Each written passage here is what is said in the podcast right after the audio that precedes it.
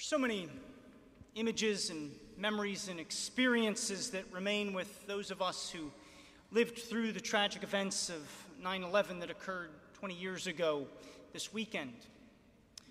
Those of us adults may remember exactly where we were, who told us about this news, and what our initial reactions were confusion, outrage, the desire to know more about what was happening, and the fear of what might be looming next. At that time, back in 2001, social media and the internet were still in their more infancy stages compared to nowadays, so many of us, we rushed to the nearest television screen, tuning into this breaking news story that eventually, over the course of that Tuesday, took over practically every TV station. The information that we were getting was, was coming in in bits and pieces, some of it accurate, some of it still needing to be verified. I remember being dismissed early from middle school literature class, which to my seventh grade mind was not really a bad thing at all, and going home and, and feeling safe at home with my family, despite what I could sense in some vague way was unfolding in this very huge way. As we tuned in to the coverage, we, we slowly but surely received the whole story. Hijacked planes, intentionally targeted at significant buildings, and meant to inflict untold damage, destruction, and death upon the people of this country. From there, we would go on to see, particularly at Ground Zero in New York City, those images and stories of those who courageously came to the aid of those in need.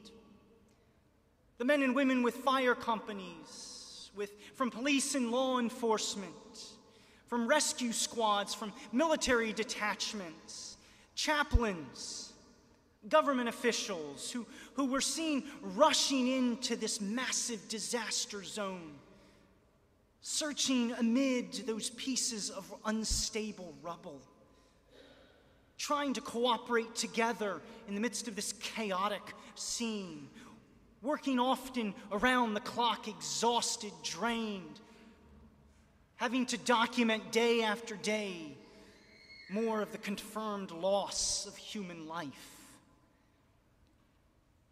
But we all carried heavy hearts in those days. We were, and I think remain, particularly inspired by their heroism by their bravery, by their tireless pursuit of care and service for their citizens. And with all those who, lost their lives in those terrorist attacks, we remember the women and men who, as first responders, died in the line of duty. Jesus today speaks with his disciples about losing one's life for the sake of the gospel in order to save it. To be honest, I think it has to be one of the more enigmatic teachings of Jesus and his way of life because he's highlighting for us as his disciples that true salvation, true fulfillment, true living out of our lives is to be found in losing our lives, in giving our lives away and even going to the point of being willing to trudge through experiences of suffering for the express purpose of the gospel. I think this is radical for a whole variety of different reasons, primarily among them that we don't tend to think about the world and life in these terms. We routinely go through life trying to accumulate things, to put ourselves in, in better positions to ensure that our life is better, stronger, happier.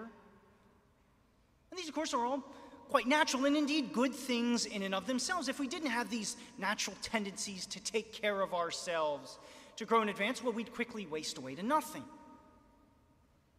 Jesus comes along and speaks about losing our life for his sake, for the sake of the gospel. What is it that he's getting at? I think what he's getting at is this seismic shift in the mentality and the approach and the outlook that is required of a disciple who is going to follow after him. Because what has Jesus asked of his disciples? He's asked them to love their enemies, to forgive exponentially, to trust always in our Heavenly Father, to speak of Him, to testify to Him in the most hostile regions and environments and climates, to value and uphold and protect the dignity of even the most lost and forgotten of people,